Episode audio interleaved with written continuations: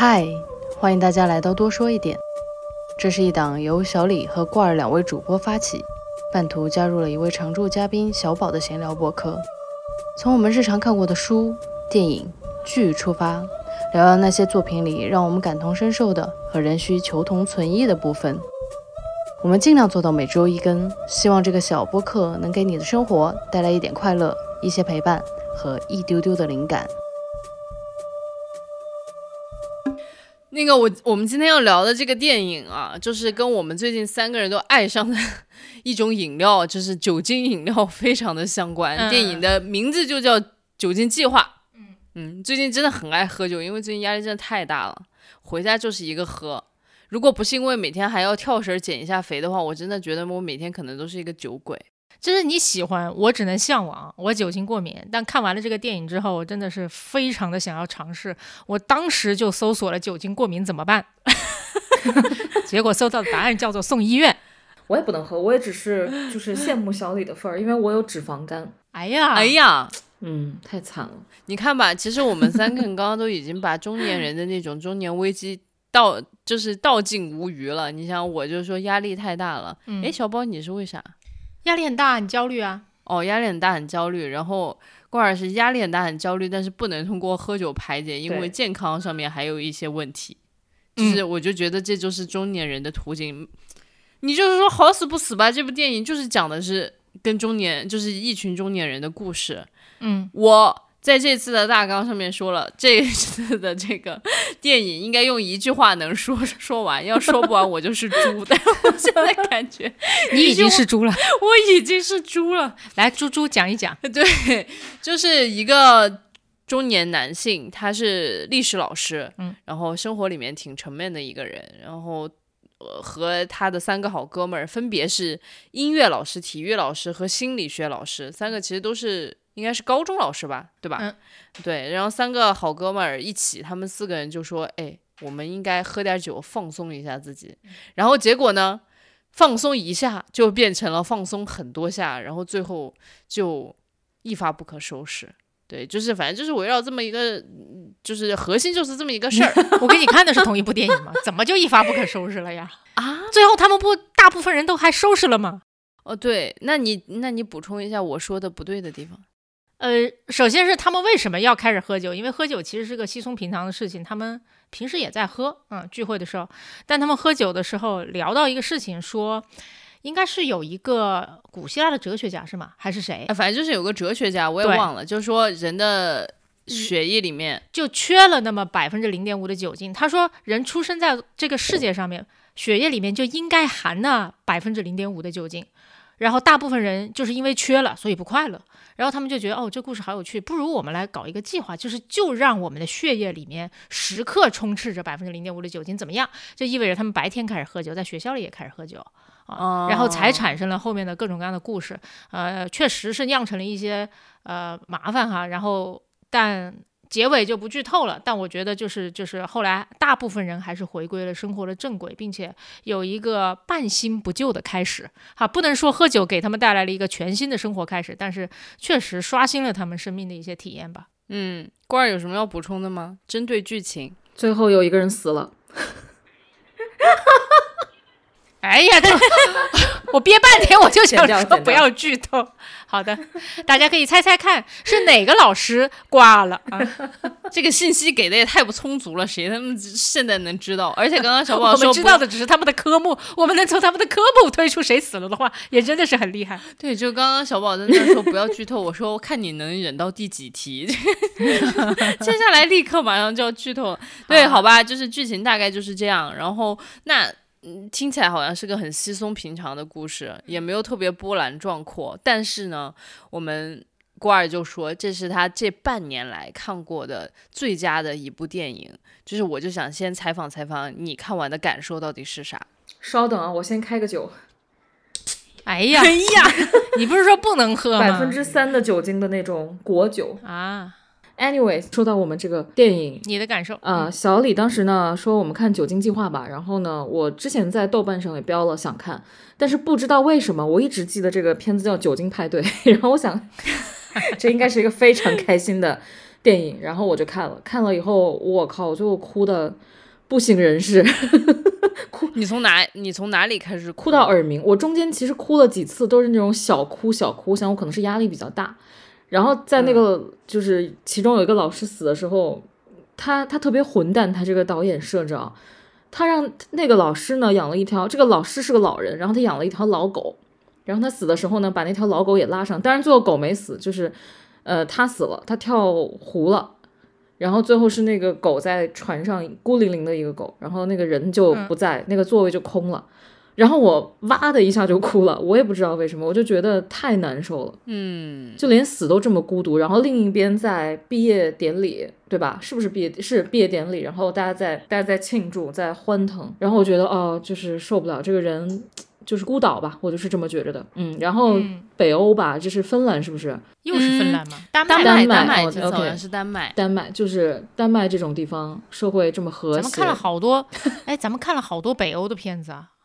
有有哪几？哦，对，呃，最近我们看了那个世界上最糟糕的人，对，接下来又看了六号车厢，然后又是酒精计划，其实三部都是北欧的片子，我就发现他们有一个共性，就是北欧人说话怎么那么像泰语呢？你是发现的是个啥呀？真是的，我以为你发现了自己是精神北欧人，微信上面写着自己地址是冰岛。哦，对不起，对不起，冒犯了。哎，关于继续继续，你刚刚讲的那个就是孤独。没有，我现在听下来觉得咱们三个是不是有什么问题？就是 明明压力都这么大了，还要挑北欧的，就是这个这个这个半岛上的片子，可能真的是我们自己的问题啊。就说回来，北欧嘛，社会这么和谐，又这么富裕，然后房子那么漂亮，然后森林那么美丽，一切都巨完美，然后你还是想死，就很绝望。确实是这样子的，就是我觉得至少我们还有个盼头，对吧？就是盼着能够去一个风景那么优美、自然环境那么好、嗯，邻里关系也比较和谐的这样的一个地方。就是我还有个盼头，就是我可能生命的终点就是抵达那么一个地方。然后北欧人就觉得老子已经在这里面了，但是还是不快乐，我就还是要去死。小宝呢？你有什么感受？我就是好想喝酒啊！我就尤其是到中段的时候哈，我就反正跟着导演的思路走嘛。导演其实我我知道他最后一定不会告诉我们说，哎，喝酒就是人生的解法，不不可能的哈。但看到中段的时候，真的有一种感觉，就是你只要喝两口，白天让自己血液中的酒精浓度达到那个那那个程度，哇，一切就美好了起来。我真的就瞬间极其羡慕，怎么怎么怎么克服这个酒精过敏的这个问题，就立刻在我脑海中盘旋。哎呀，真的是我，我就觉得我跟小李有交流过，在看到一半的时候交流过。天哪，好想喝酒！我就在念叨，在那一瞬间我就感觉到，哎，确实我最近是太焦虑了，不然不会产生这种想法的。所以你你想喝酒，只只是想要找到一种快乐的感觉和就是放松的感觉。就是它只是一种手段，你最后想达到的目的其实就是放松。对，因为在电影里边那几个人呢，就各有各的压抑吧，看得出来，对吧？一个电影肯定就是先交代主人公的一个生活环境，然后他人际关系，人际关系引出来他的好朋友，巴拉巴拉的，你就看到每个人的生活状态都各有各的压抑。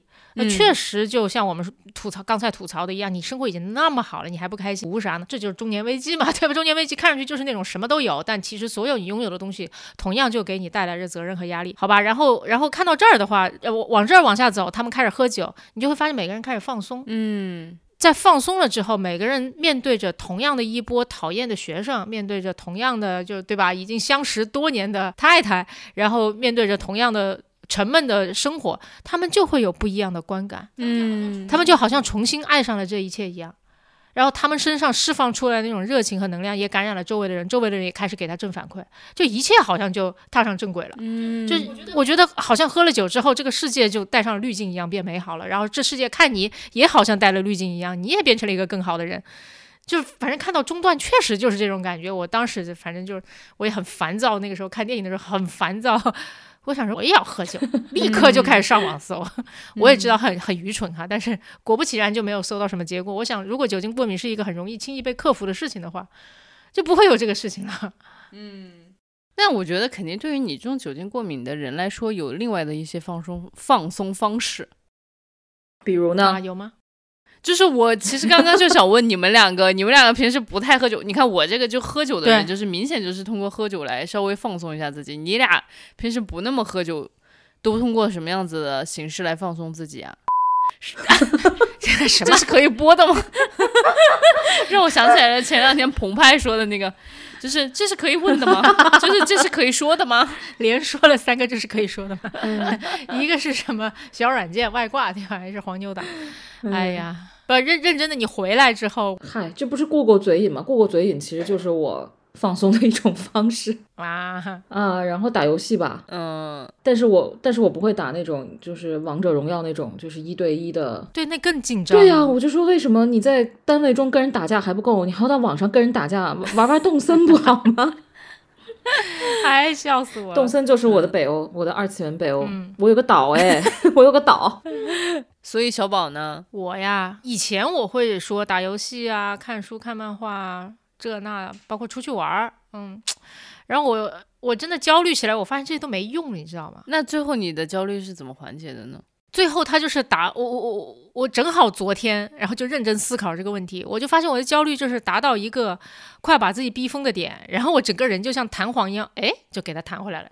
我整个人就知道，我操，这样不行，我就会自己调整回来。但到到那个点的过程是非常辛苦的，就是我连有我我可能最先放弃的就是打游戏戏，啊，然后接下来就开始侵蚀我的安全时间里面的一些事儿，就比方说睡前看会儿书或漫画，然后早起，然后自己待一会儿，然后那些所有的时间就会开始没有没有掉，那肯定是恶性循环，因为那些时间帮我比较好的能够稳定自己的状态，然后就会完蛋，你知道吗？嗯，然后就会开始吵架，对，嗯、你感受过的吧，对吧？嗯然后就会开始各种不对付，开始跟各种人不对付，然后然后跟身边的人吵架，然后然后然后开始反省自己，然后达到那个要死不活的点，最后弹回来，就总是要经历这么一遭，嗯，特别难受。所以我就想说，为什么不能喝顿大酒呢？但其实喝酒的人告诉你们，喝了大酒之后，其实也世界并不会好，就是 是的，这也是这个电影告诉我的呢，我觉得是。嗯，对对对，就不过这个问题我们后面再聊了。这就还是回到电影本身，你们对电影里面就是情节当中印象最深刻的是什么？我首先要来你说，回答，就是哪有这种自己提问、自己自己抢答，你知道吗？真的很。就是那种结果回答就是同一个人。然后我我最印象深刻的是那个呃男主角，就是我们的这个历史老师，知道了 Tommy 就是他的那个好朋友呃体育老师嗯自杀之后，然后他在那个学生的也刚好就是在毕业典礼上喝酒，然后非常恣意的一段舞蹈。对，就是酒也满那种酒沫子满天飞，然后他也就是跳的非常的舒展恣意，然后藏族舞，的很对对对，我我觉得藏族舞吧，对，就是有点像藏族舞。但其实我刚刚想说是嗯现代舞，但是我觉得就是孤儿更好的用藏族舞表达了他的那种身体的舒展的状态。是的，呃，我觉得那一段嗯肯定是属于一种非常魔幻的状态，就是基本上现实生活当中不会发生。但是我觉得其实很多人可能在脑海里面都发生过，就是特别希望自己可以那么舒展，那么。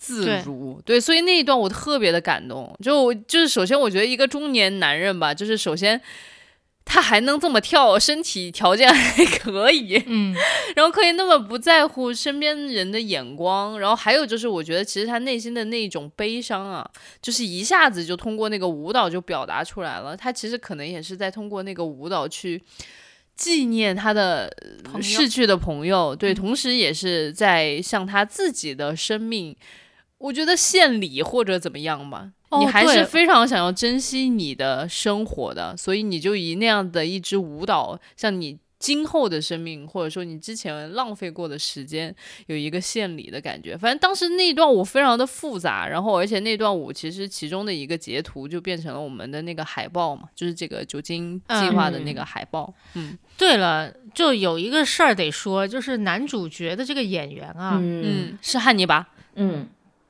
对他演汉尼拔的，所以当他就在这里面，首先他哭泣的时候，这个说服力有一点，我觉得有一种很复杂的情感哈，包括最后他跳舞跳起来的时候，就在这种。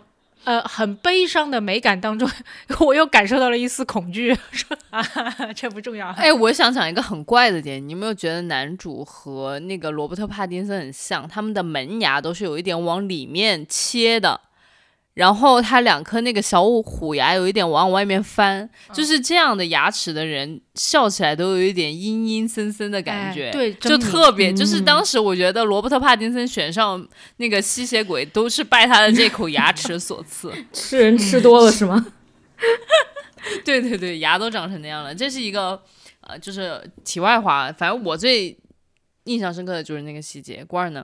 我特别喜欢结尾，哎，结尾的镜头停在了他纵身，就是男主纵身往海里一跳，然后没了，跳到一半就没了。呃，然后我看到了一个评论写的巨好，然后我当时就把它当做了我的对这部剧的影评。我看看我你讲，我看一下咋写的。哦 看一下手机，他就说这个人，就这个男主，或者说这四个人，他们有一部分想飞，又有不又有一部分想淹死。然后这个男主最后做到了想飞，但是他的朋友做到了淹死，就是哦，我觉得他把中年人的那种心态说的特别的到位。嗯哎呀，这不就是我吗？要么就飞，要么就死啊！我就想，我我还有一个点比较在意，就是刚才小李其实已经提到，就是我之前去嗯日本的时候，第一次去秋叶原，然后我被那种巨大的物质丰富给震惊到了，就是你只有你想不到的，没有他不卖的。嗯然后嗯我就跟我的一个日本的朋友讨论，他们为什么自杀率那么高啊？他说，因为我们没有什么欲望了，好的东西你都见过了。景色又嗯是那么漂亮，当然可能跟国外景色它不是一种美，但它也是一种美的极致。就是你天天嗯在这种极致里，那比如就刚就像小李刚才说的，他有你你对北欧有盼头，你想去一个这么好的地方，对吧？那大部分人，比如说我去完旅游回来，肯定是想发照片啊，想这个在社交网站上 PO 自己的这个经历啊，让大家去看，去给你点赞，去夸奖你，去羡慕你，你有欲望。但是他们天天生活在那儿，他们就没有欲望了。然后我觉得酒精他们这个计划写这个做这个所谓的实验，就是他们人工给自己添了一种欲望，一个手段。嗯，嗯，就是没有欲望，可能人就没有活着的动力了。对是的，小宝，你呢？有印象深刻的情节吗？我 我比较幼稚哈，就呃，我看到那四个男生，就那男生，就是那四个老男人啊，在聚会到一起，为其中一个人庆生，聚着聚着越来越丧，然后后来就哭了起来。然后哭完了之后，他们又开始因为喝多了开始笑，笑着笑着在街上开始打闹，然后就干各种各样愚蠢的事情。就那种愚蠢的事情，你知道吗？就是男生真的是可以做到，我推你一把，然后你就嘿嘿嘿嘿嘿嘿。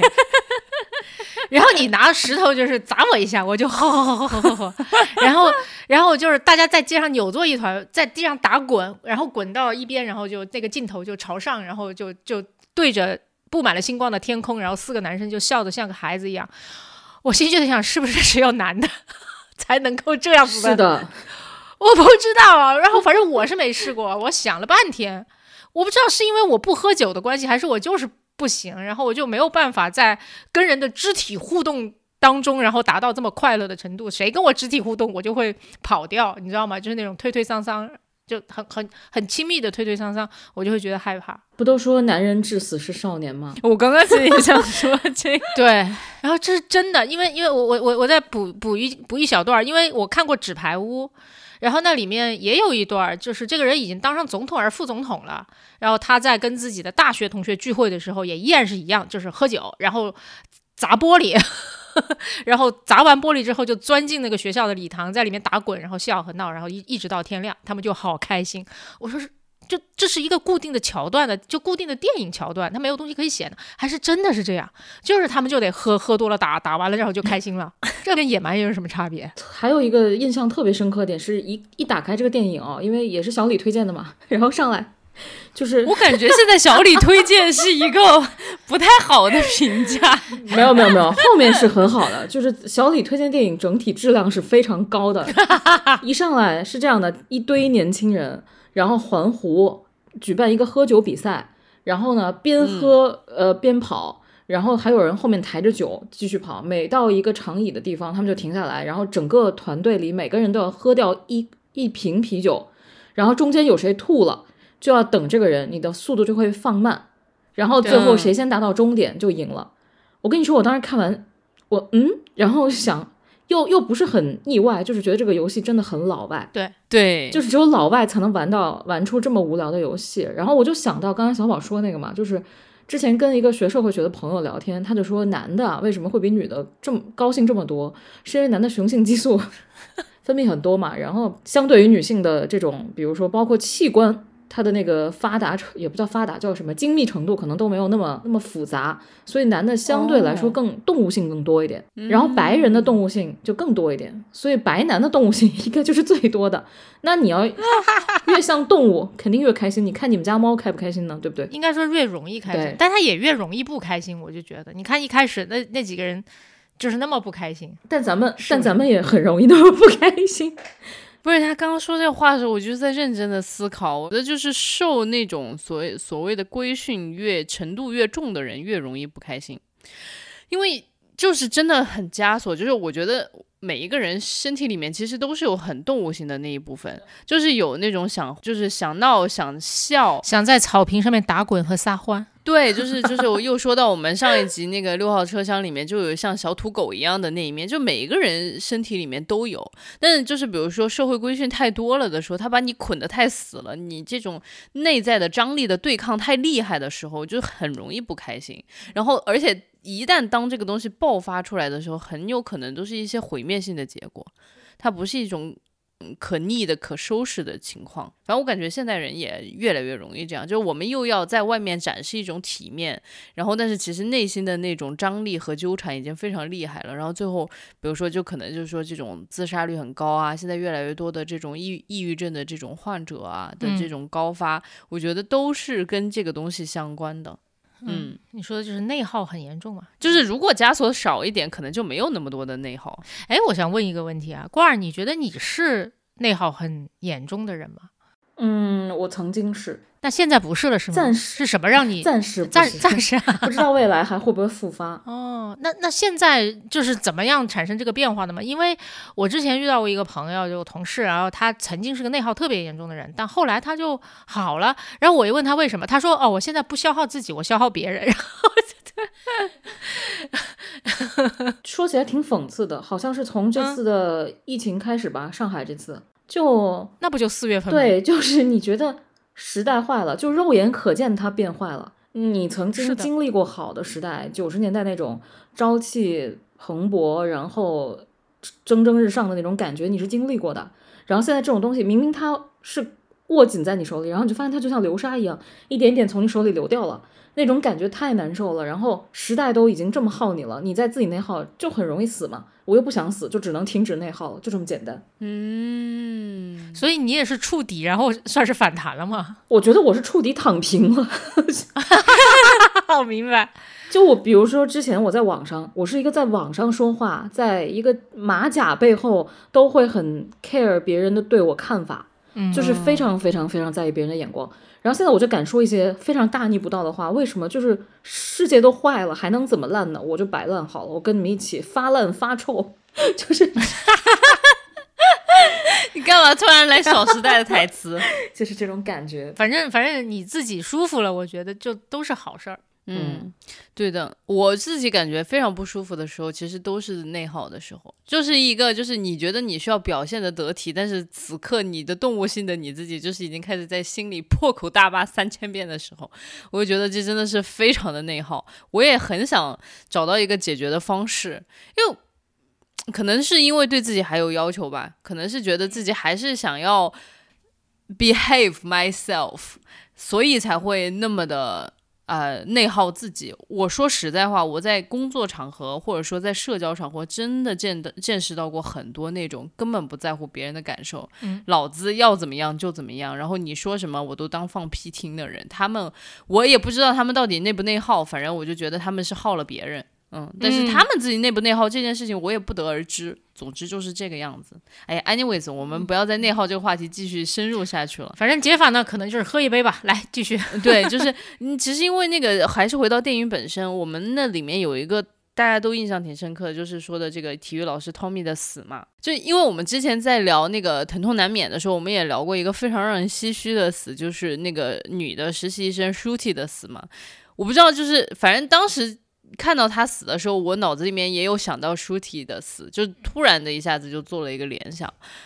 我不知道你们也会不会觉得这两者之间有共性？就其实刚才小宝在提内耗这个事情，我我其实有点想问啊，这个内耗会不会有一天把人掏空？因为我觉得绝望的人他的心就是空的，真的要走向死亡的时候，心里一定是什么都没装的。嗯，就是毫无留恋，其实就是对这个世界不存在希望，也不存在怨恨了，就是啥也没了。对，这还挺有意思。你你你们真的觉得就是这两者选择死亡的理由是一模一样的吗？我觉得是有相通之处，不是叫一模一样。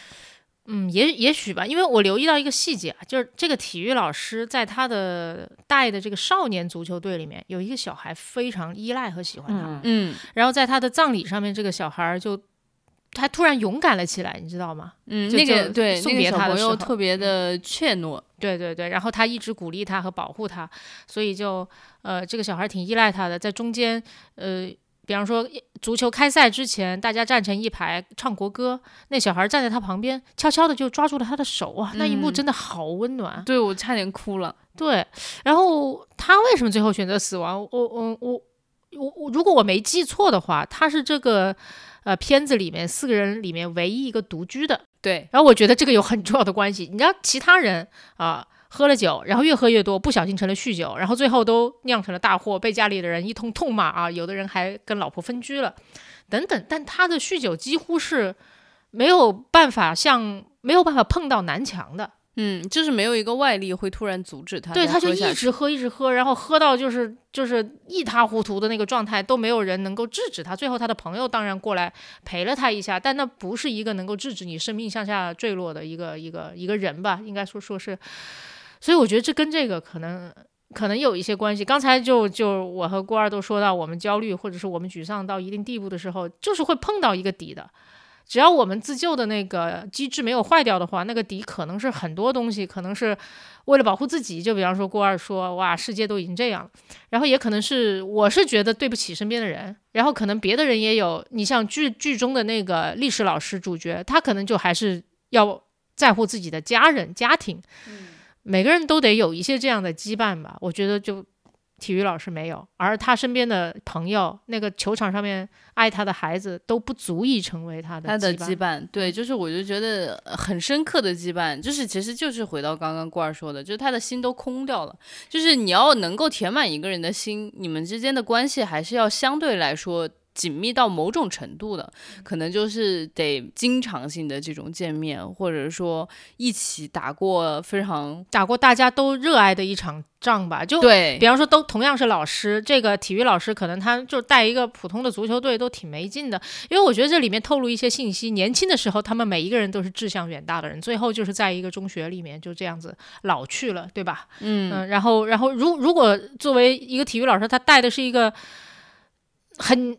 也不能说很牛逼哈，但是就是把一个运动队从西糟的带成了他们哪怕是区里面的第一名，对吧？那他跟他们建立的这个羁绊也不一样了。记不记得放牛班的春天？其实也是个西糟的一个学校，对不对？然后合唱团对于他们来讲，西糟的学校里面的一个破社团，但还是很不一样啊，对吧？你把他。你把这些孩子从一个精神状态极差、连五音不全的状态，然后调教成一个可以打动很多很多人的一群小天使，用“调教”这个词未必合适哈，但是就是事实确实是这样，嗯，那是不一样的。对，就是嗯，经历过的那些事情都要非常有重量，然后还有这些人跟你的羁绊都要非常深刻，你的心才不会是空的，你才不会就是。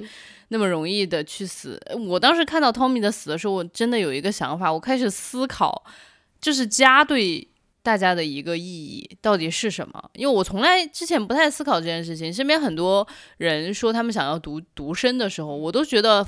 就是只要你开心就好，就是这嗯是你自己的选择。但我看完这个电影之后，我有一种感受，就是我觉得可能当时他们在自己选择独居的时候，他们未必真的能够想象得到他未来要承受的代价是什么。嗯找一个不对的人陪我过这一生，还不如我自己一个人过一生。这句话其实相对来说是很轻巧的，嗯，是在你年轻气盛，是在你就是身体强壮，是在你精神状态非常良好，你觉得你自己可以支撑你自己这一辈子的时候，你说了一句这样的话，但你真的不知道，比如说你到了五六十五六十岁，你的事业也没有什么发展，你一个人住，生活也没有什么刺激的时候，你对这个世界也没有什么羁绊的时候，就是那个时候其实应该还挺难受的哈。那个时候真的会挺难受的。不不过我我得为小李着吧一下啊，就是绝对不是说一个人就会很惨啊，大家得找另一半。呃，对我当然不这个意思，呃，对，绝对。不是这个意思我的意思就是说，当我们在说我们想就是可以一个人享受一个人的独居生活的时候，我不知道大家有没有真正的去考虑到那么长对，远。其实这是一个需要承担很多责任和后果的这么一嗯个选择吧。就我、当然，比方说这位最后选择终结生命的体育老师，如果他他前面有透露他是离婚的状态哈，嗯，我说句难听的，如果他在一段很糟糕的关系里面，都轮不到他自己结束自己的生命，对对对，很有可能互相结束了。彼此的生命，这很难讲啊。毕竟北欧的电影也是很很容易发生一些奇怪的事情的。啊，那但但就是呃，确实我是觉得呃，年轻的时候说过轻巧的话，呃，但是实际上到最后的最后，没有我我不我不认为人一定要找。另一半，就我不认为人必须要找另一半才能生活下去，我们绝对不是想要催婚啊干这种事情。但是活着有一些羁绊，我觉得是很重要的，对对，那是我们生活的意义。对我是其实也是想表达这个事情，就是当然，这个羁绊完全寄托在另一半身上，又是另外一种悲哀。这个羁绊得是，得是很多元的才行。那我们就在这个片子里，其实哎，聊到这儿，我就有个新的发现，其实就是这里面的人，他们要么就是没有，就他们一开始的不开心哈，要么就是没什么羁绊，要么就是羁绊是非常非常单一的。比方说那个音乐老师一开始，他就是三个孩子，对吧？一个生了三胎的父亲，然后完全围着他孩子转，哎，他也不开心。嗯。罐儿呢？你觉得对汤米的死，我我们俩刚刚发表的言论是不是该被枪毙？当然不会，我当然不会。我为小李着备一下，真的，我好怕，我好害怕听众又说什么。嗯，首首先啊，那个我觉得小李跟小宝说都没问题。其次啊，我借酒发挥，当然感谢，首先感谢大家给我们点赞和留言，给我们带来流量啊，有人捧场还是挺高兴的。但是呢，就是我希望大家明白，嗯，意见不合或者说看法不一样是很正常的事儿，因为咱们不是一一个人，咱们不是同一个人，对吧？你跟你的嗯爸爸妈妈看法还不一样呢，所以就不要 judge，大家呃求同存异就好。我觉得就是我们说个开心，你们听个开心。这就是我们的那个是我们的那个多说一点的 logo 里面就说了嘛，就是我们聊的都是还需要一些求同存异的部分。给你鼓掌。就我我继续说回来，我觉得其实这个跟我们说的刚才说的东西是呃一样的，就是我们不是一个人，就是汤米为什么会死，这其实是能连上的，就是他的朋友在帮助他，帮助他从酒精里走出来，他们不是一个人。我记得很清楚，我在高考之前问过一个邻居姐姐，呃，她已经上大学了，我说高考可怕吗？她说因人而异，可能我觉得很可怕，你觉得不可怕。但是我自己体验体会完了，发现跟她说的不一样，我就发现每一个人的感受跟另一个人感受明明是面对同一件事情，但是感受上的差距就是非常大的。所以在大家年轻的时候说我以后老了就要拔管儿这种事情是非常轻易的，但是你没有老过。在我二十五岁的时候，绝对想不到我三十岁的身体会是这样的。我不能熬夜了，然后不能喝酒了，我没有想过。我想着一辈子都是开开心心，像现在一样健康。我觉得你没有体验过，就不能去随意下结论。嗯，当然，我觉得一个人住当然是 OK 的，嗯，就尊重祝福嘛，每个人都有自己的选择。但是我觉得，因为我我们家有一个亲戚，他是独生，没有孩子，然后他老了以后就会很愿意抓着我，我是唯一的下一代嘛，然后他就会觉得，有一天他跟我说，你知道我的呃，我们变老的感觉是人生像往上走一个楼梯啊。那个楼梯尽头有一个门，就是一直通向天上那个楼梯，那个门就是你的终点。然后他他说我现在往后望，我的楼梯断了，嗯，我没有人间的退路了。他是这么说的，所以我我大概能理解就小李刚才说的东西。对，就是呃，总之吧，我就是说，大家选择我都尊重我。我觉得我只是在这里一个善意的提醒而已，就是嗯可能现在有很多东西我们是考虑不到的，嗯那多为自己准备和考虑一点，不是一件坏的事情。就是说回来嘛，我们刚刚又在说这个电影又是中年危机，然后又说着通过喝酒找到一点点这种失控的感觉，适度的失控的感觉，好像这个嗯电影其实看上去平时，但是还涉及了挺多的议题的。就嗯你们自己的观感来说，这部电影最主要在讲什么？当然，这都只是我们自己的观点啊。那你说那个很对啊，就是适度失控嘛。啊，但我我我今天在跟小李聊这个适度失控问题的时候，我又提出了一个，我想到一个非常诡异的问题，我就说，但凡失控是可以控制度的，那叫他妈失控吗？对，其实我后来也想了你说的这个问题，我觉得说的很对，就是如果还在一个适度的状态当中，你还知道度在哪儿，那嗯说明你没有失去控制。对，那不是真正的失控。其实说白了，就像我们绑上安全带去跳一下那个蹦极，蹦极，对，就有这种感觉一样。当然，就是这也是一种释放哈，但那那是一种外在的，但真的生活意义上面、人生意义上面有适度的失控这回事儿吗？对，我也想问这个问题。我后来就觉得引申下来，再往深想一步，我们说的这种适度的失控，实际上是想说生活当中有一点点新鲜的刺激。对，但这个就比方说这个电影，我觉得它在一定程度上就告诉大家，其实几乎没有什么适度的失控。对，他们四个人到最后本来就是他一点一点啊，每个人就像他们四个人约法三张，然后然后做了清晰的计划，每个人买了那个酒精测试的那个仪器，就看。就控制自己这个酒精，呃，血血液里面的酒精含量，一切看上去都非常的在那个度里面，但莫名其嗯妙，他们有一天就开始喝多，对，啊，这就一定会发生的，真的。就我我想了一下，我觉得一定会发生。就比方说，如果我一开始喝酒，他不断的给我一些小的正反馈，我变得在人群中更受欢迎，我跟我老婆的那个关系也改善了，然后每天我都精神焕发的，对不对？我肯定会想，那我明天喝两杯啊，嗯，后天喝三杯啊，一直喝到，然后有一天，比方说我一天喝了八杯酒，然后那一天。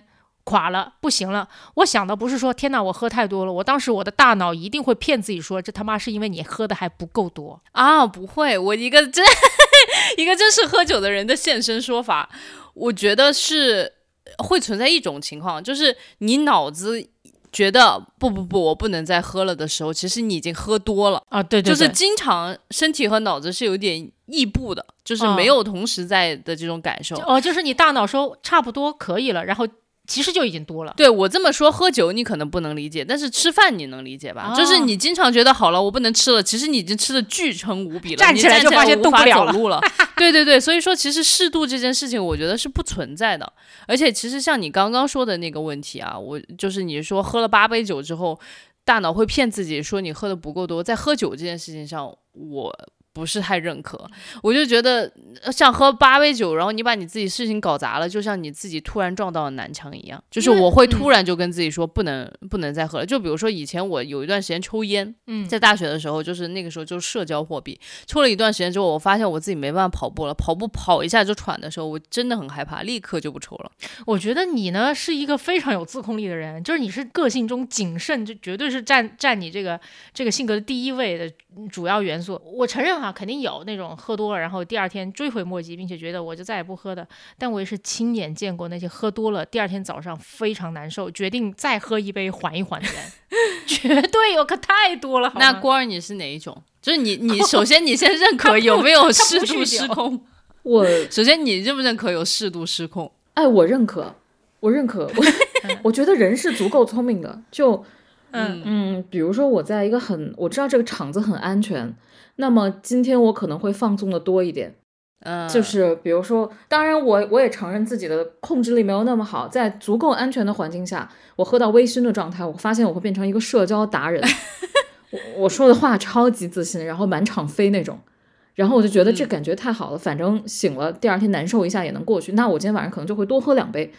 但是如果我觉得这个地方嗯放纵了会出问题，我就会、我就会首先跟给自己画一个线，就是在心里跟自己说，今天晚上你只能喝到什么什么程度，如果跨过这个程度会出事儿。嗯嗯所以我就会，比如说交代一些朋友说，你看好我，如果到了什么地步，你就不要让我喝了，或者说我自己心哎里有一个弦绷着。对，哎，你看你你把那个控制的权其实交给了别人，对吧？我觉得让别人来帮自己就控制一下，我觉得这是很好的一个做法。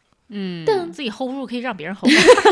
但就是有时候你会觉得自己真太无聊了，就是明明说好喝酒放纵，然后最后你还要有一个度，你给自己画了一个框，嗯，就觉得嗯嗯挺，我反正觉得我人生挺没劲的，我这个人也很没劲，所以有的时候我觉得我是 太怕犯错，太怕丢脸。哎，真的耶！我觉得我们三个其实都是还蛮谨慎的，就不会真的让自己失控的人吧。嗯，我觉得要是就你们有没有那种朋友，就是真的三天两头的失控，巨牛逼，就 有，我觉得他们有有有很厉害。我我跟你讲，刚刚郭儿在说，就是他在一个厂子里面，他交代朋友帮他看景嗯，的那种，我就永远就是那个被交代的朋友，你懂吗？对，就是我我在那个场场子里面，我就太记得以前我跟我的室友，我们当时在法国的时候有那种学校校友会 gala 什么的，嗯他一进去。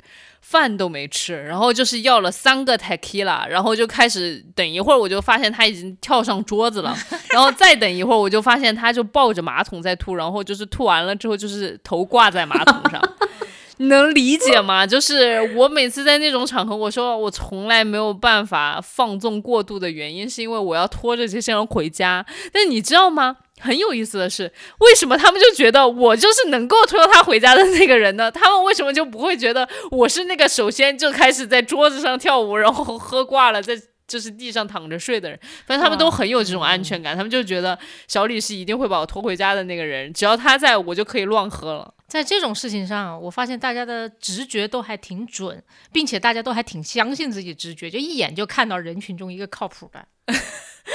就就是那个怂的，不也不叫靠谱的吧？我就觉得我自己是这样子的。哎，确实我也认识一些，就是我现在看来绝对就是艺术家啊，嗯，但认识很早，应该十来年、十多年前认识的，那个时候就觉得他是个傻逼。那展开讲讲，他就是呃请别的人喝酒，因为那些人在他的当时的作品上面帮了很多忙啊，然后就他说我也没有钱给你们，然后这个说什么以后出了名回报你们，这也是些屁话，我请你们喝顿酒吧。然后呃喝完酒之后呢，就就他就出去了嘛，我在家是我当室友，然后后来他的他的电话就打了过来，我接了，就不是他，你知道吗？就是是是他请喝酒的人。啊，还也还是有头有脸的人，你知道吗？就哦就就然后就接起来，那个人就说我是谁谁谁，他说你是那谁的朋友吧，然后他喝大了，我现在呢把他送回来，你下来过来接一下行吗？我说哦，好好好，我就下楼来接，就后来发现他呢就是整个头发上挂着巨多的呕吐物。好，然后身上套着一个黑色的塑料袋，我觉得人家真不容易，人家就想了一个办法，就是觉得他这样吐实在是太恶心了，会把全身上下都吐得很很糟糕，所以就找那个外边的清洁工要了一个巨大的，能够把整个人就 能够装尸体的那那那么大小的一个黑色塑料袋，剪了三个洞啊，把他的嗯手、头和手给套进去，然后他就那个黑色塑料袋就套着，就是我就。迎接一个头发上挂着呕吐物，然后穿着黑色塑料袋，而塑料袋上面也是呕吐物的人，然后回家，俩有头有脸的人把他架到我楼下。我的个妈呀，这大离谱！我当时就是，然后回到但家但是你心里面还是很羡慕他有，就是一方面很烦他搞成这个样子，但是你又很羡慕他能这么失控。我没有羡慕，我现在我也不羡慕他那个状态哈。就我觉得他的才华是羡慕的，但是就是我不认为这两件事情一定是互相绑定的。嗯，那光儿，你刚刚说你一直就觉得自己是无聊的，你听到这种故事你会羡慕吗？对啊，我你羡慕我不羡慕啊？嗯，我其实挺疑惑的。我在研究生的时候，在纽约有一个朋友，他呃当时要飞到外面去，飞到别的州去做一个学术报告还是什么，反正他也是个艺术家。然后他每连续一个星期改签，就是因为头天嗯晚上都喝多了，每一天我连续五天。你你能想象吗？我我完全不可理解。我也不太能理解，他是不是觉得那个什么学术报告没有那么重要，在他内心深处？就是就是很重要。然后他还是一个主讲的主讲人吧，然后别人还推迟了两天等他，最后终于被朋友们塞上了飞机，然后是宿醉着上飞机飞过去的。我就觉得非常不能理解，但他就是觉得今天晚上啊开心喝一杯，然后就喝大了，就非常吓人。哎，你们有没有？你刚刚讲这一切，你有没有想到另外一个电视剧《后羿弃兵》？啊，他就是要嗑药，对不对？那个姑娘就是要嗑了药，然后才能够想到嗑药喝酒。该怎么样下那步棋。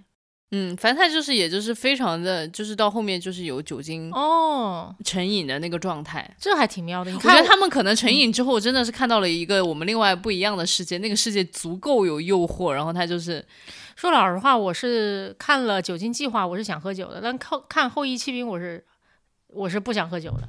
可能那个时候你没有那么多的中年压力吧。哎，这讽刺谁呢？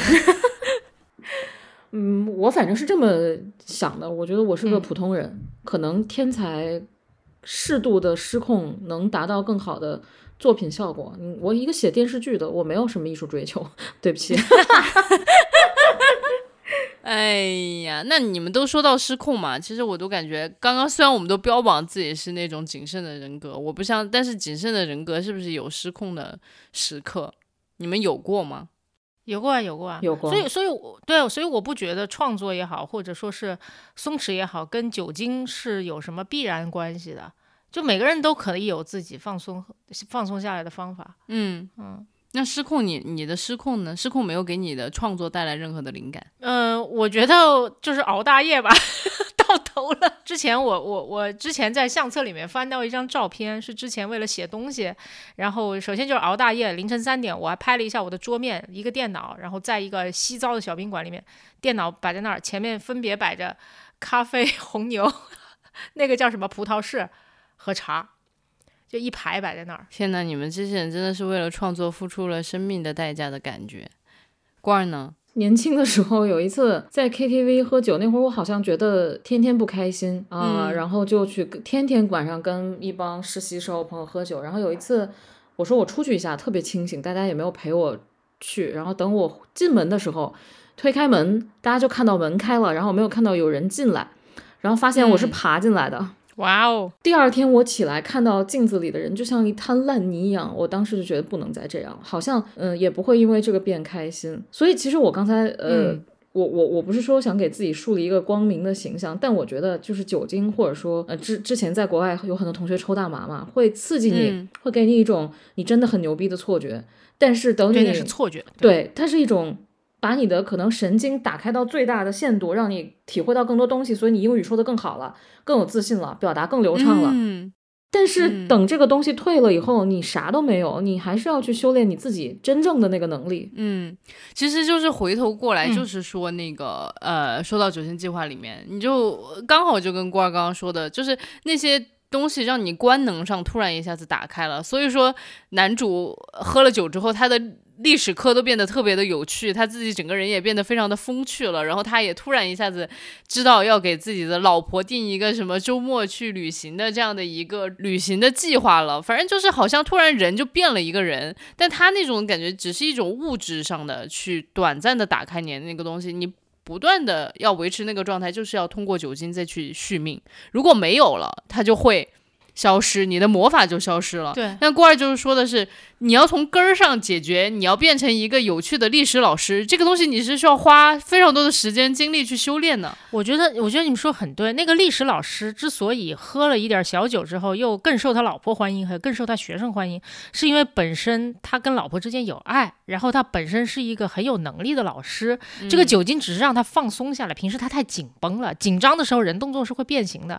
而如果一个人啥都没有，他靠喝酒获得的那些短暂的快感，那就完全就是一种幻觉。说老实话，就特别像你做梦的时候梦见了一道题该怎么解，你实际上是梦中哈，你的大脑告诉你产生了这样的感觉，但是实际上根本没有真实的答案浮现。嗯，对，所以其实我就说回来，我就感觉就是我自己所有的这种失控的时刻，其实都是因为我个个人遇到了一些人生阶段的危机，然后那个时候我自己完全不知道怎么解。嗯我就需要去求助于，比如说烟酒啊这种刺激性的产物。当时才毕业回国来找工作，工作也不是特别顺利，当时谈恋爱也不是特别顺利，我就非常抗拒回家。然后真的是我记得那一段时间，就是每一天每一天的跟朋友在外面喝酒，然后喝到就是属于那种回家走不了直线的那种。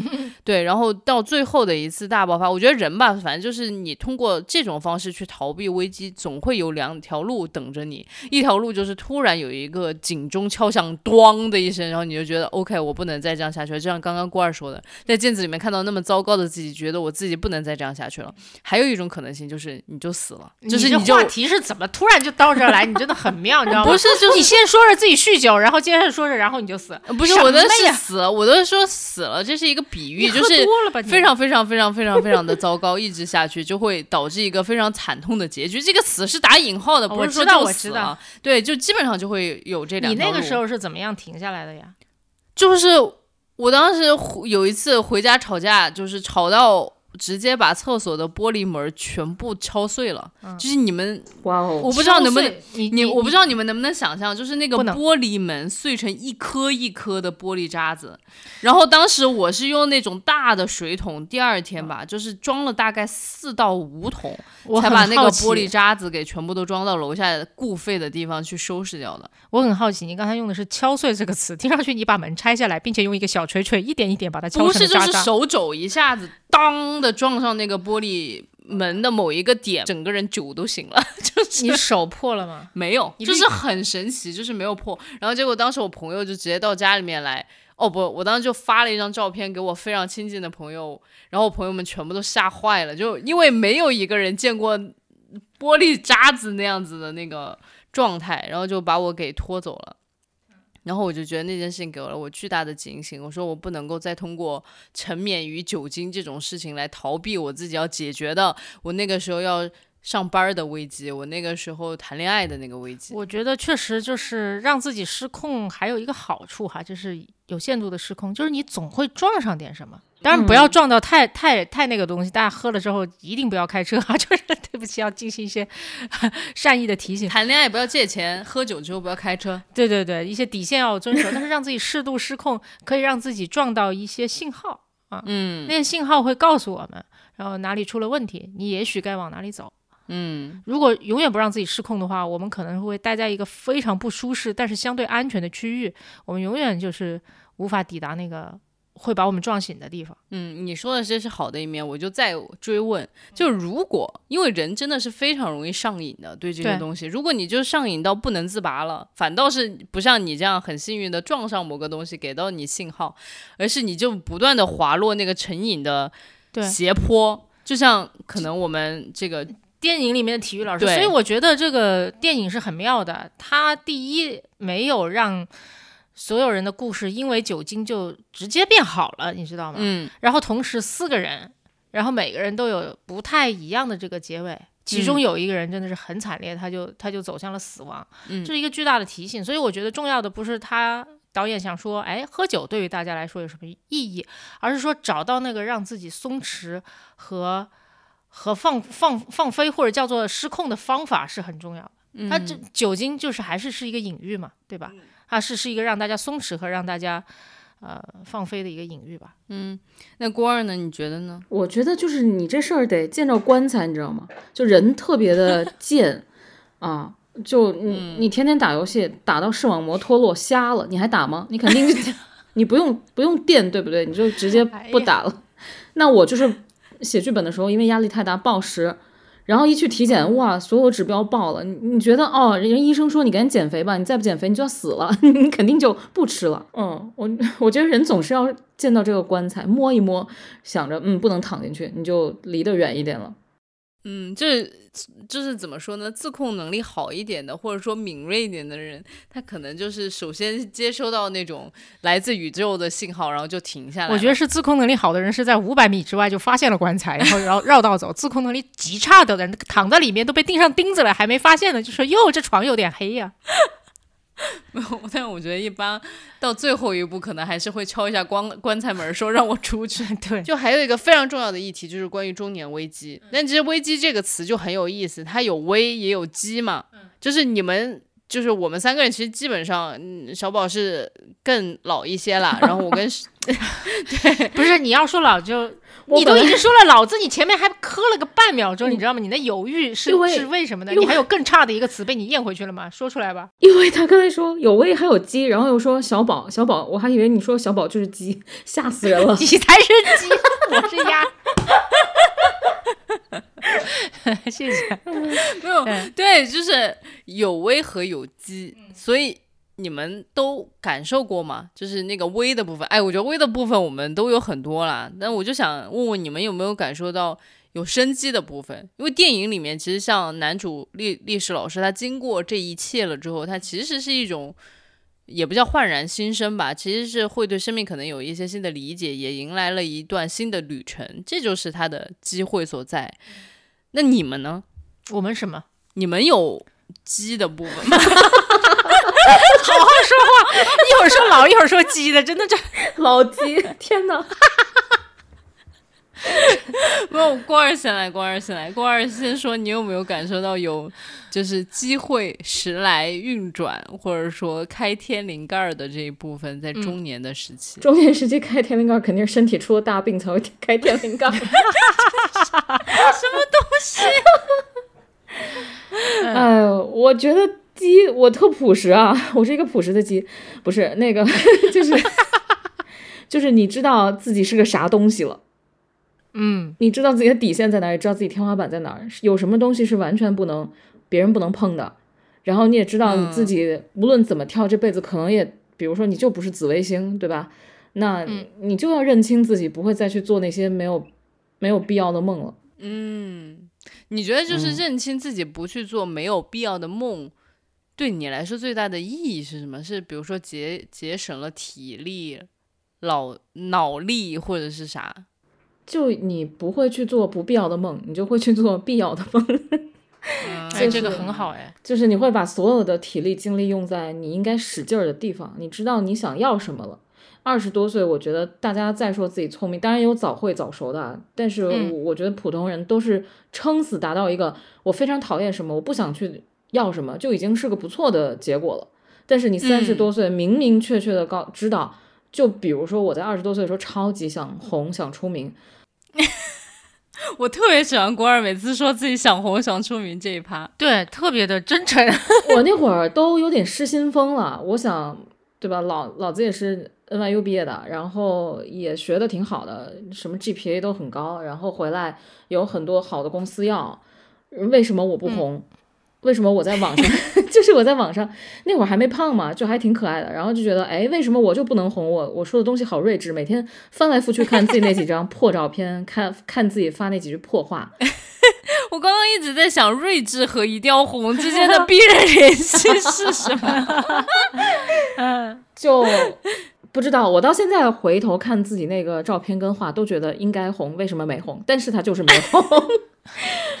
所以，我我我我到三十多岁，我不再想着自己去红，而且我忽然发现，就是红是有弊端的。你的自由度，你成为一个完整的人的自由度，或者这个机会就会变得比较小或者比较少。嗯，我就觉得，哎，我做一个快乐的普通人也挺好的，这已经是大部分普通人的梦了。那我就往这个目标去进发，就 OK 了。我对这一点感受其实也挺深的。我觉得你刚刚过儿说的二十几岁真的非常早会的人，我都觉得他可能最能做到的部分，就只是说我非常明确我讨厌什么，我不去碰哪一点。嗯，但就是我很少见到可能三十以前的人能非常的笃定，而且真实的找到了自己的人生的目标。而且我自己现在有一个预感，我感觉我自己三十。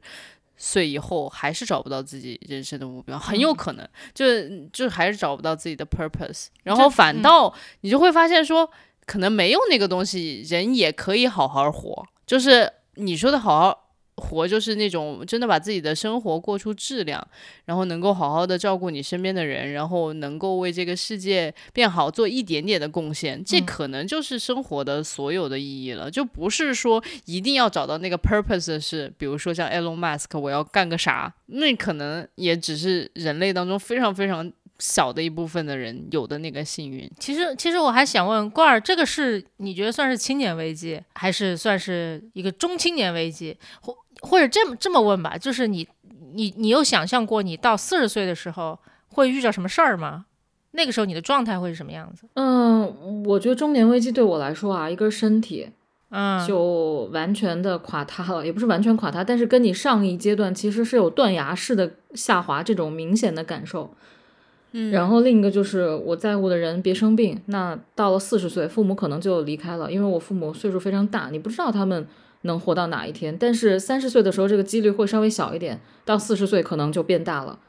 你怎么去承受这个事情？对我来说是一个中年危机。那如果到时候再有了小孩，就一团糟啊！真的是一团糟。你可能，我觉得中年危机是你在这种生活里找不到自己了。嗯，就全部是其他的人和事儿，对，完全侵占了你自己的个人时间和空间。对的，这是一个。然后还有就是你要接受自己也在慢慢变老。走到那个梯，往那个梯子上走，后面那个楼梯就 全部慢慢在消失。全部碎掉了这个事实。我我想问，那那小李呢？你现在能够想象，比方说自己四十岁的时候，甚至四十多哈，嗯就是你定义当中的你的人到中年，你会遇到什么样子的危机？哎，我们三十岁还不算中年吗？难道？我在我看来是青年哦。哦，好的吧。我感觉就是压力会变得越来越大，什么压力？就是来自于比如说工作的压力，然后来自于就是原生家庭的压力。原生家庭压力其实就是郭儿刚刚说的，就是父母、嗯就是父母老了，父母老去，对。然后还有就是自己的小家庭的压力也会越来越大。嗯，就是，呃，我觉得这个东西就是你的工作和你的自己的小家庭之间的这种互动关系，看上去是割裂的。就很多人就觉得我出去才是工作，回家就是我就是家里面的那个人。但实际上，人这二十四个小时，你的状态就是一个连续的一个状态。是，当你的工作不太好的时候，其实我相信你没有办法以很好的状态来处理你家庭生活。然后，如果你的另一半很不幸，他也在一个。就是比如说事业的倦怠期、停滞期，然后你们两个之间的状态也不会太好，然后小家庭无法给你支持，你在工作当中的表现也不会可能得到一个上升，这种就会形成一个非常恶性的循环。是的，对，所以就是我觉得这可能是中年危机非常大的一个来源，就是而且这个你很难避免，因为你也没有办法去预料说，比如说你现在做的这个事业，十年之后它还会不会是一个这个世界需要的一个事情？嗯、对，那你有没有那种？智慧能看到十年之后什么东西是值得去做的，什么东西是值得投身的，你可能都预料不了。对，所以我就觉得这才是真正危险的部分吧。然后机会其实就反倒是在于，当你想到这一切可能都不会那么如你所掌控的时候，就像刚刚过儿说的，就把精力放到你自己能掌控的部分。就比如说现在就开始健身啊，嗯，然后尽量保持一种好的心情啊，然后能够给身边的人带来一些正向的情绪价值的时候，就尽量的多去给予这种正向的情绪价值。嗯就是我觉得这些小东西的累积，它可能就会变成未来你再去应对中年危机危的那一个部分的心理资产。嗯，这说的特别好，就心理资产这个词儿吧，就所以就是要趁着年轻多积累这样的心理资产。对对对，说老实话，我觉得有很多东西都是在不断的消耗的，对吧？嗯你的身体一定是不会有年轻的时候那么好的，你的父母也一定比你年轻的时候，然后更需要你的关注和照顾，他们的身体也会越来越差，精神状态也是。然后事业吧，就这个年代聊什么事业的？就是我一直在说，我今年一直在跟我所有朋友说，有份工作不错了。对，就是说白了，我觉得我们做成的很多很多事情，也都是时代潮头上面的一滴浪花吧。这跟我们自己有多能扑腾水的关系没有那么大，说老实话。所以就，对，但但真正能够掌控的，就是你在生活点滴中给你的心理资产，然后他会陪你度过你日后所有会面对的困难。嗯，我可以说一说我自己三十，我刚刚正想说，小宝来现身说法一下。对，我可以现身说法一下。首先呢，就作为一个真真正正啊人到中年的一个人，确实也是有中年危机的，但是和很多人想象当中中年危机不太一样哈。当然，我没有受到太多来自家庭这方面的压力，但实际上呢，我自己身体出过大问题了，我。家里人的身体也出过大问题了，嗯，我就觉得吧，这个事情确实是到你面前的时候，没到你面前的时候，你可能二十四小时都在想它；到你面前的时候，你会发现一天二十四小时，你其实花两到三个小时处理它，剩下的时间还是自己的。所以就还是自己的意思，就是说你自己可以决定干什么。可以决定干什么。我再举一个例子吧，就比方说，我们都会觉得爸爸妈妈的身体会是一个很大的问题哈，叫年纪大了之后。但我爸妈六七十岁，嗯然后曾经花了很多时间照顾我的爷爷和外公。我爷爷外公就九十多岁，六七十多岁的人照顾九十多岁的老人家，他们还能够做到有自己的兴趣爱好。能够出去旅游，因为说老实话，你照顾一个人，想象当中无限麻烦，但实际上，第一就不要太高估我们照顾能力，我们其实没有办法照顾的特别好，我们还是要把它一部分的委托于一些更专业的，类似于护工啊、保姆这样子的人，然后另一部部分自己花的心力呢。你花完了之后，时间是可以自己安排的，所以就是这这就是你真的去做和焦虑之间的差别。嗯就我就觉得中年危机来临之前，我们可以为它一直担忧，但真的来临之后，其实你每天可能花两个小时就把这件事情给做了。剩下的，如果你心态好，有足够的心理资产的话，你是可以自己安排的。当然，如果你没有足够的心理资产去面对这个变化的话，那你可能剩下的时间都是在抱怨吧。嗯，我觉得一方面是心理资产吧，然后另一方面确实就是还是要在日常的生活当中积累一些智慧。就是好多人都在说你一定要努力加油，但我觉得比起努力加油来说，真正认准一个对的方向，可能会这是一个更加事半功倍的一件事儿。是的，嗯，然后这种智慧真的是只能在日复一日的这种真正的日常生活的实践当中去养成的，它不是一个你天天呆坐在那儿焦虑，然后就可以可以获得的一种智慧。对，就是小李刚才说到一个很重要的东西，就叫不要做表演式的努力嘛。嗯，因为好多时候手上没有你真的觉得对的事情在做的时候，或者是很惶恐的时候，就总是会很勤奋啊。这一点在我们国人 身上体现的淋漓尽致的。就勤奋总不会错吧，对吧？然后总总总是不会辜负自己的。那好歹就是一步一步的，那哪怕半步半步的，但实际上会给自己很大压力。对，呃，我觉得在也不要太相信，就是说哇，我一定要找到对的方向什么的。嗯我觉得就不一定有，真的，真的有些时候在在某一个，尤尤其是你拉长时间线来看，很多的选择都是有双面性的，你也不用去使劲儿琢磨我到底选了哪个是对的，哪个是不对的，也是另外一种焦虑，它跟勤奋相比。总之就是还是希望大家佛一点，不行就喝点儿好吗？让自己放松下来。我是觉得没有什么方向是完全对或者完全错的，你就选一个你喜欢的、最喜欢的。你问问你的心，你到底喜欢干啥？你不想，嗯，那比如说你不想去国企上班，那你就别去；不想当公务员就别当；不想不想累，那你就去找一个清闲工作。你至你至少知道自己有好恶，你总知道吧，对吧？那至于对错，几十年以后再看吧。时代一天一个变，谁知道呢？就是做自己喜欢的东西，再怎么的心情都会好一点，身体也会好一点。是的，是的。嗯。嗯，说中年危机，其实还有一个啊，就是哎呀，三十来岁其实也是一个充满着危机感的一个一个时候吧。我相比四十岁，其实我觉得与我自己来讲，三十岁当时的危机感那种感觉是更强烈的。嗯嗯嗯，我觉得四十岁对于我来说的这个危机有一定程度上是来自于没有危机感。我觉得今天 我就经历了一个被人质问，就是说你没有危机感的这么一个过程，我他妈很困惑，你知道吗？那你到底有没有呢？其实远远没有三十岁多，所以这可能是个问题。因为咱们看这个电影哦，那里面四个老师养尊处优的，对不对？还生活在北欧幸福指数这么高的一个地方，他们就是因为没有危机感，然后同时。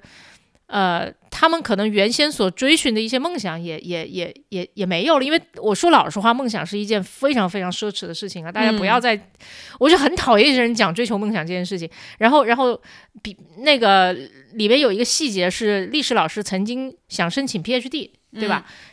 然后当时他准备去申请 PhD 的时候，是一个全校知名的这么一个一个一个状态，就属于那种大家觉得哇，这个人很了不起，在折腾这个事儿。后来后来肯定也不了了之了，然后就在学校里面一干干了十来年，嗯，所以他整个人也颓掉了嘛。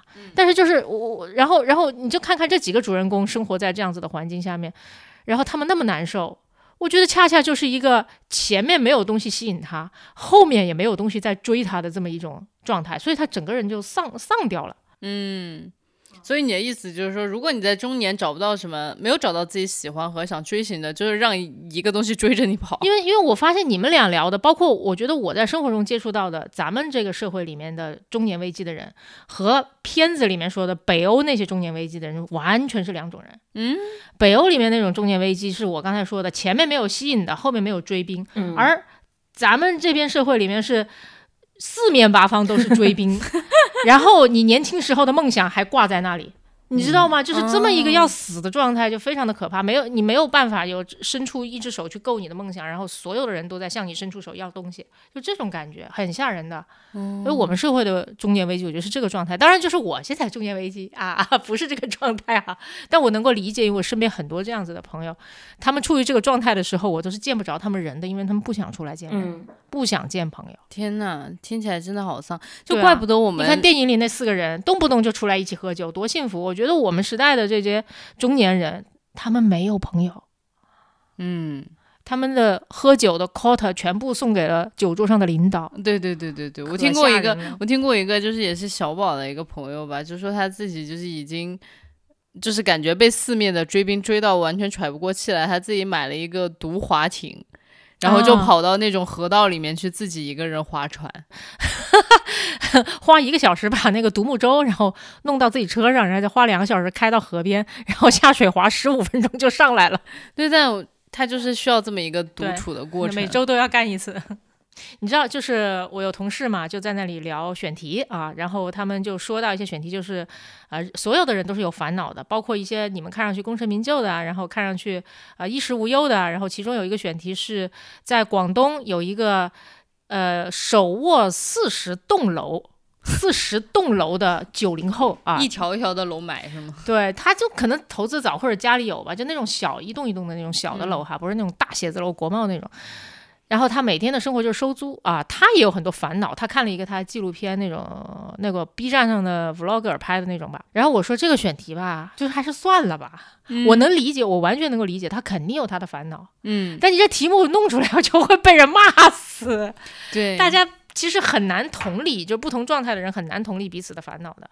咱们一起看这个电影的时候，小李其实中间也不断的，我就是不断的在说我想喝酒，我才不管导演想告诉我什么呢。嗯，然后小李就不断在说，你看他们房子多好，你看他们风景多好，你看那空气多清新。对呀、我就是那个，我一开始就是开宗明义了，我就说我就是对北欧还有个叛徒的那个对人。对，现在所以活得还挺开心的，就是觉得有个盼头，嗯，前面还有追的，后面哦，前面还有想要去追寻的东西，后面还目前没有看到来宾。因为那天在准备提纲的时候，我问小李到没到嗯三十、小李今年就三十了，然后小宝也在三十，还在三十这个范围里是吧？还在呢，呃姑且可以这么说。对，就大家 都是三十多岁了，然后面对的危机其实不太一样。然后你跟我我我我就发觉所有阶层的人都都有自己的烦恼，就包括四十栋楼的这个人，他也有烦恼。